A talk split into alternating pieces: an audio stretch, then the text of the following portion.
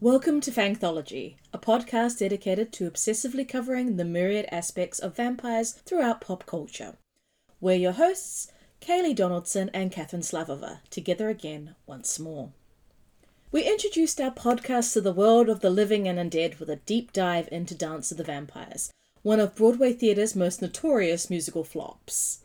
That show will forever stand tall as one of the industry's costliest errors, a mishmash of bad ideas micromanagement issues, and clashing egos that turned a beloved European hit into the laughing stock of New York City. Dance of the Vampires would also go on to become example number one as to why vampire musicals don't work on stage, at least in the English language.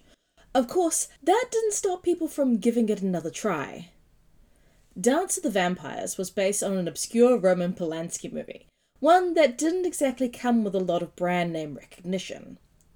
As Broadway moved towards more familiar properties for adaptation purposes, from The Lion King to the producers to Monty Python's Spamalot, it made sense to stick to what audiences knew. And if you're set on making a vampire musical, why not take on one of the most iconic vampires in literary history? Not that one, although he does have his fair share of musical venues. The other one, Lestat. I have lived many lifetimes. I have hidden in the shadows and suffered in the light. I have loved, I have killed, and now I will finally tell my story to the world. The mind of Anne Rice, the music of Elton John and Bernie Taupin. The theatrical event of the year, Lestat, coming to Broadway, March 11th. Die young, live forever. In 1976, the American author Anne Rice published her debut novel, Interview with the Vampire. The book defied many of the literary expectations of the time. It was a vampire novel, of course, but not a tawdry horror paperback or work of self aware schlock. This was deftly detailed historical fiction with lush prose that took itself 100% seriously. Rice wrote the book from a short story she'd written sometime in 1967 or 1968. At the time, she was struggling with depression and alcohol dependency following the death of her young daughter Michelle from leukemia. It took her five weeks to complete the 338 page novel, and the publishing rights sold for a $12,000 advance in 1974, a massive sum of money for a debut offer when the average advance was about two grand. Upon its release, Interview with the Vampire received mixed reviews from critics, but it quickly found an audience.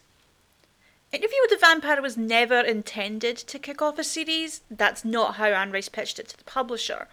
But it spawned now what we call the Vampire Chronicles, a 13 book saga, plus two spin offs and a connected trilogy involving witches and a couple comic books.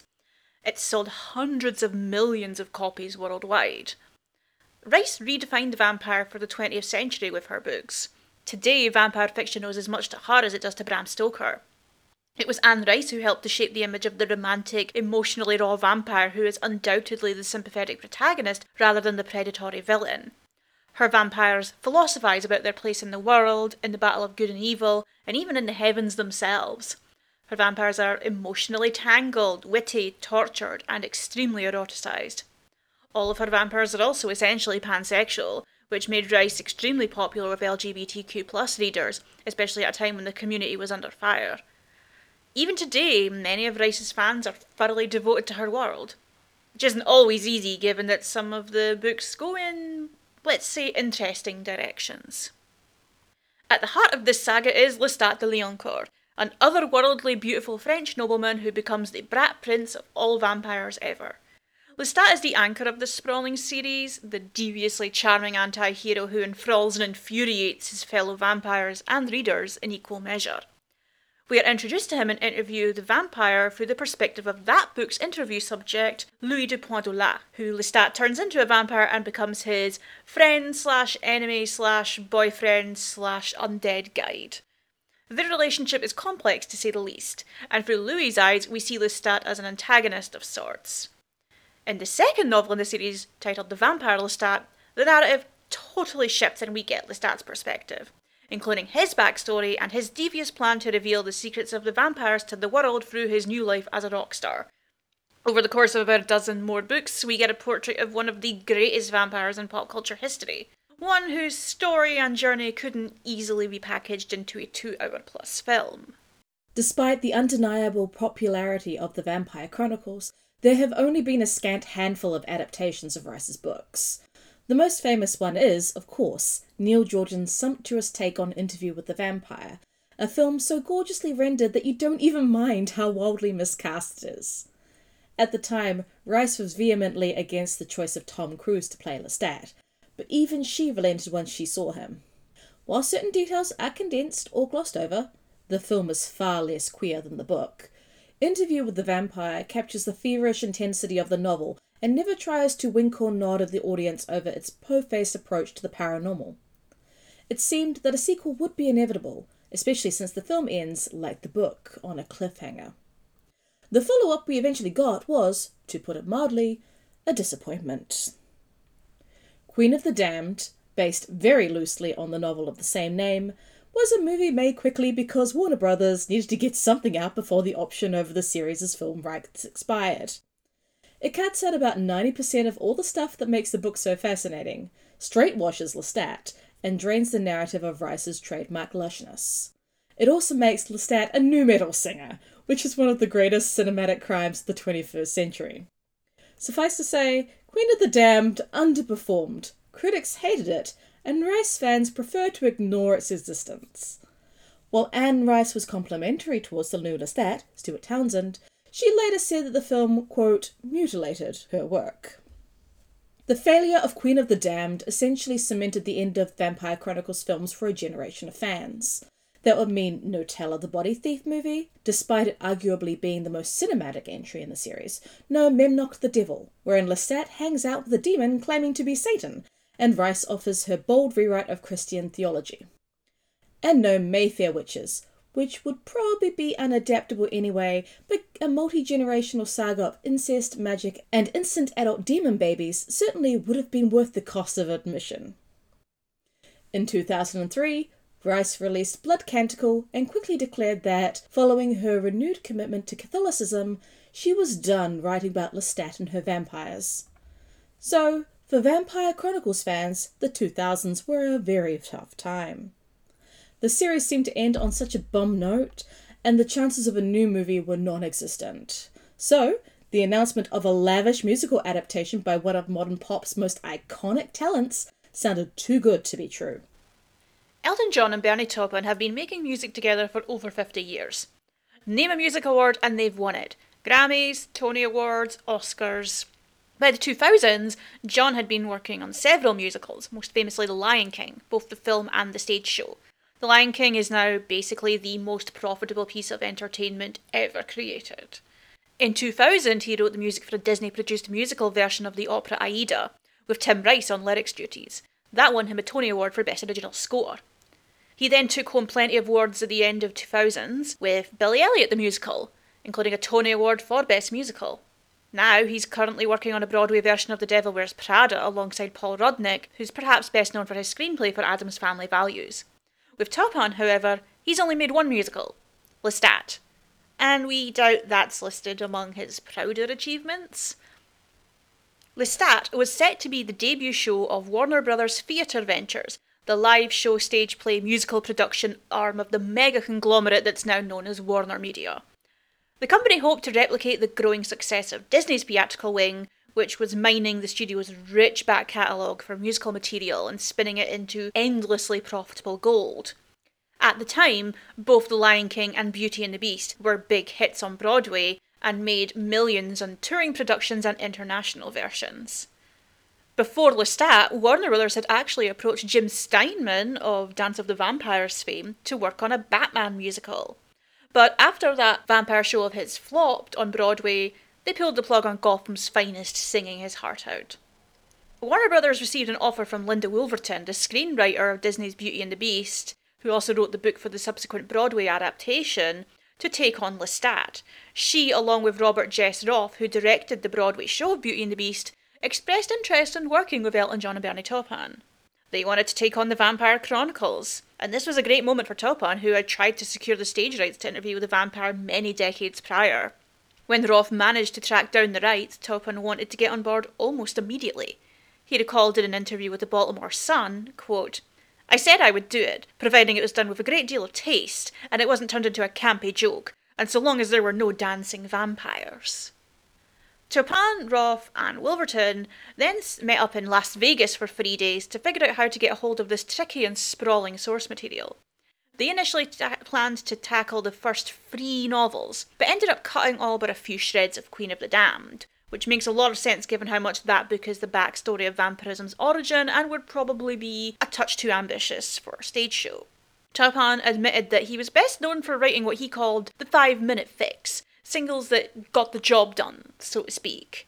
He was excited for the chance to write something with a wider narrative and darker mood, admitting that songs, quote, based in depression and sadness are much more interesting to write about. Well, that fits Lestat certainly. The final result would be a following of Lestat through the events of the first and second Vampire Chronicles books, albeit chronologically rather than in the original publication order. Most of the first act is dedicated to Lestat's origin. As a young man, he leaves his mother, Gabrielle, to go to Paris to be with his lover, Nicholas, who is working in a small theatre as an actor. However, the idyll is shattered when Lestat is attacked and turned by a vampire who then self immolates on a pyre. Struggling with his new state, Lestat attempts to hide from his mother when she comes looking for him, only to turn her when he learns that she is sick and dying. When Lestat is reunited with Nicholas, he turns him as well. Unfortunately, he does not take this nearly as well as Gabrielle and falls into a catatonic state. Having learned from a troop of vampires the story of their leader Armand and his maker Marius, Lestat seeks out the latter vampire to help with Nicholas. After ten years, Gabrielle leaves her son to go see the world, and Nicholas asks Lestat to release him from this state. Lestat does so, and as he scatters his lover's ashes, Marius finally appears. Act 2 sees Lestat, encouraged by Marius, leaving for the New World, where he meets a young man who agrees to become a vampire like Lestat. As Louis becomes dissatisfied with a vampiric life, Lestat turns a small girl for Louis to raise with him. Despite his horror at the act, Louis agrees. The girl craves more blood than an adult vampire does, and lamenting the way that she will remain a child forever, Claudia attempts to kill Lestat, despite his apologies for what he has inflicted upon her. Louis burns down the house, but Lestat escapes and returns to Armand and his troop of vampires. Surprise! That's also where Louis and Claudia have run to. Upon learning of Claudia's attempted sciocide, Armand and his troop execute her by exposing her to the sun, despite Lestat's protests. Louis leaves, and Armand mocks Lestat for his emotional suffering. The argument ends when Armand throws Lestat off the roof, where Marius and Gabrielle come to Lestat's rescue. Lestat continues to Lestat through to the modern day. That's it. That's the plot. Two books and a whole lot of years squished into about two hours of musical. And while there's a lot of exciting events in there, there's very little time to devote to them.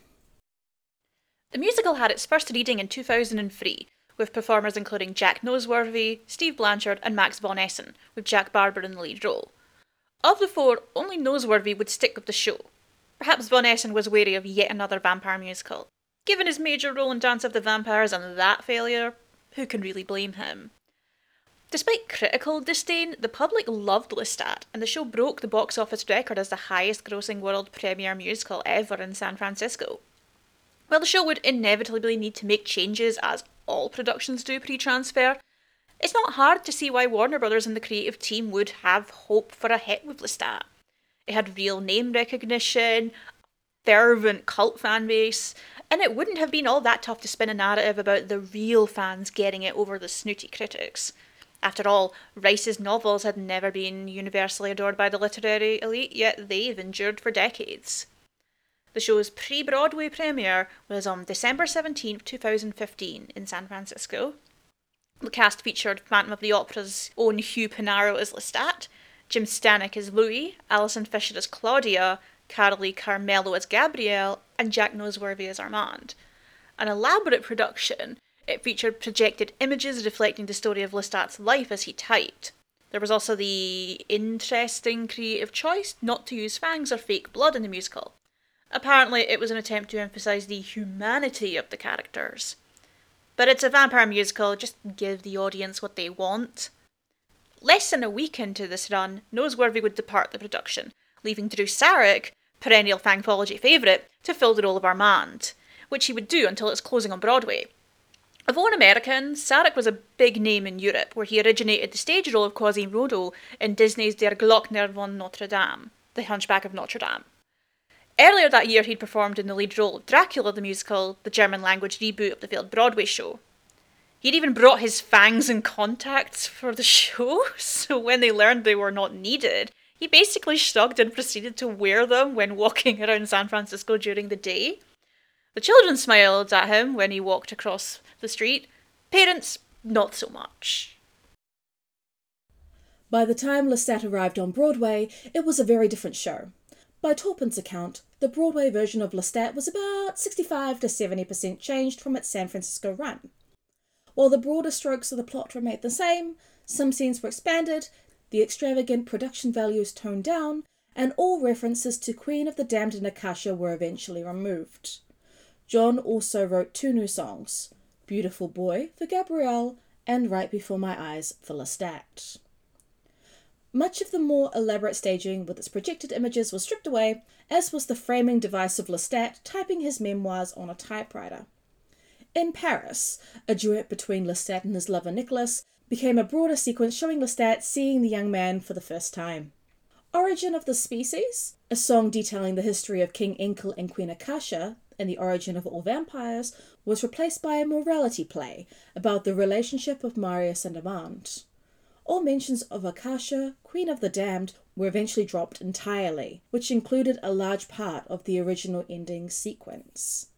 While other scenes or songs remained broadly the same in role, new decisions were made regarding how the actor portrayed the character in the moment.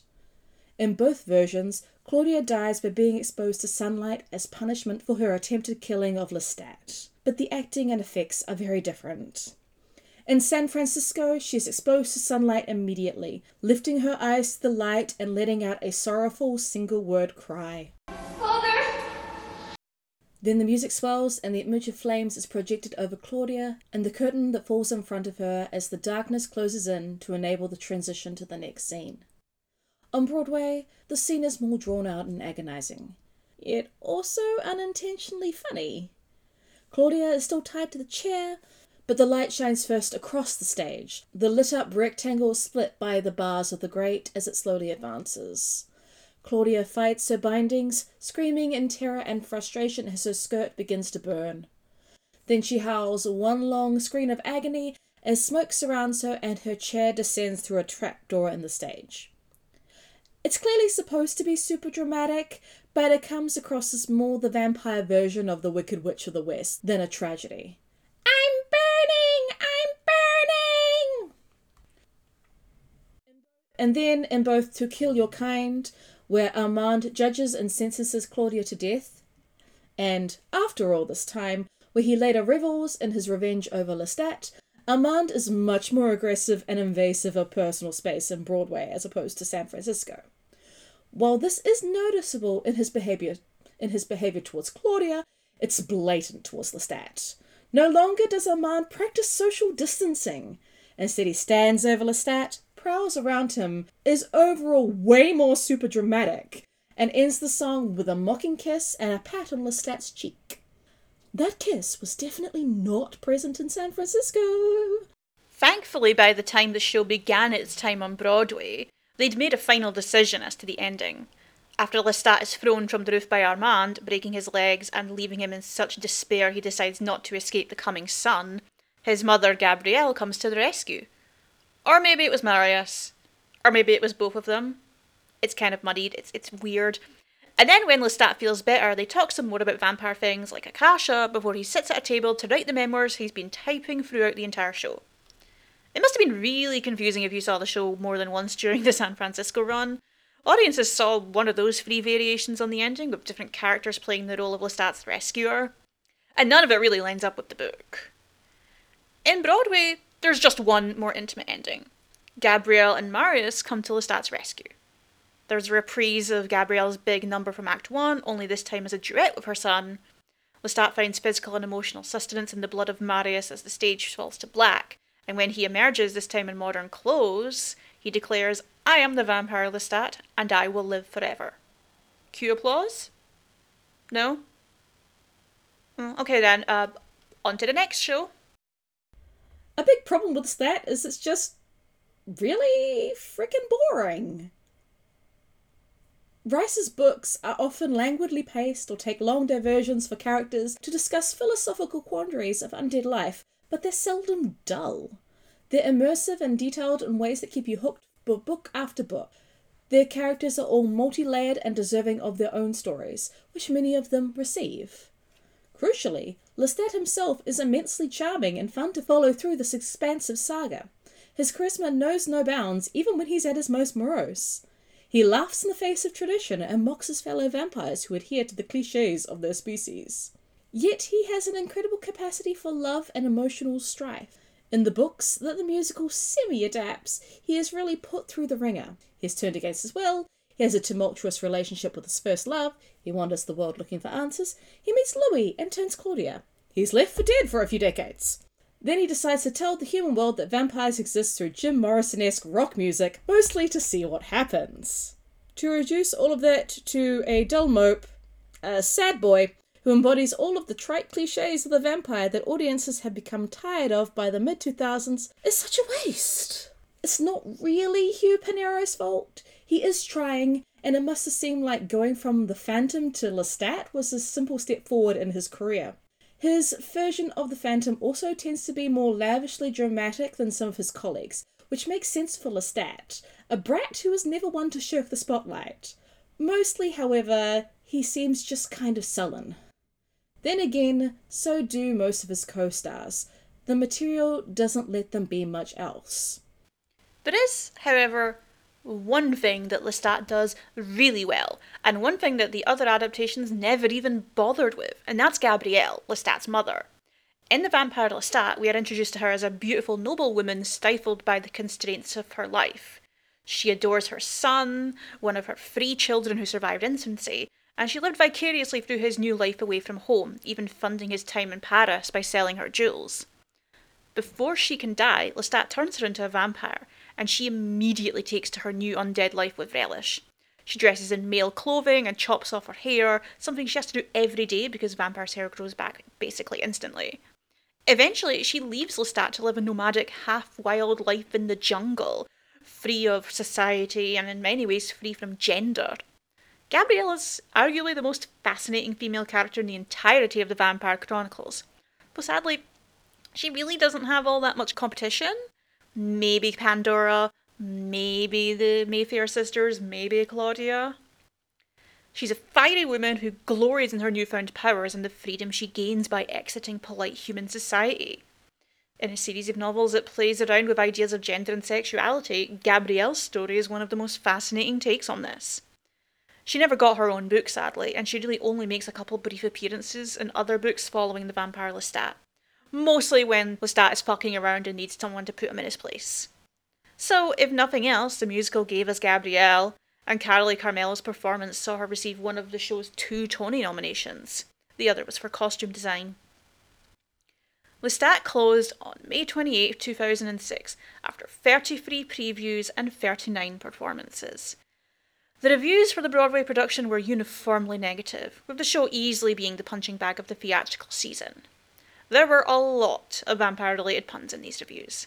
The New York Post's verdict was bloody awful. The New York Star Ledger said Lestat was just deadly. Ben Brantley of the New York Times said the show was, quote, the musical sleeping pill. Dare to look upon Lestat and keep your eyelids from growing heavier and heavier and heavier. The original Broadway cast recording was recorded by Mercury Records on May 22, 2006. But Elton John's management stated that there are no plans to release the recording at present. Today, the show survives exclusively through bootlegs, with many seemingly forgetting that the show exists. It's yet another show to point to for Broadway's record of bad vampire musicals. One more flop on the top of the pile that never stood a chance. Rice returned to her vampires in 2016 with Prince Lestat, which really is one of the best books in the series and a return to that classic style and focus that readers loved so much. There hasn't been a new Vampire Chronicles book since 2018's Blood Communion, a novel that feels like a good conclusion of sorts to the whole saga.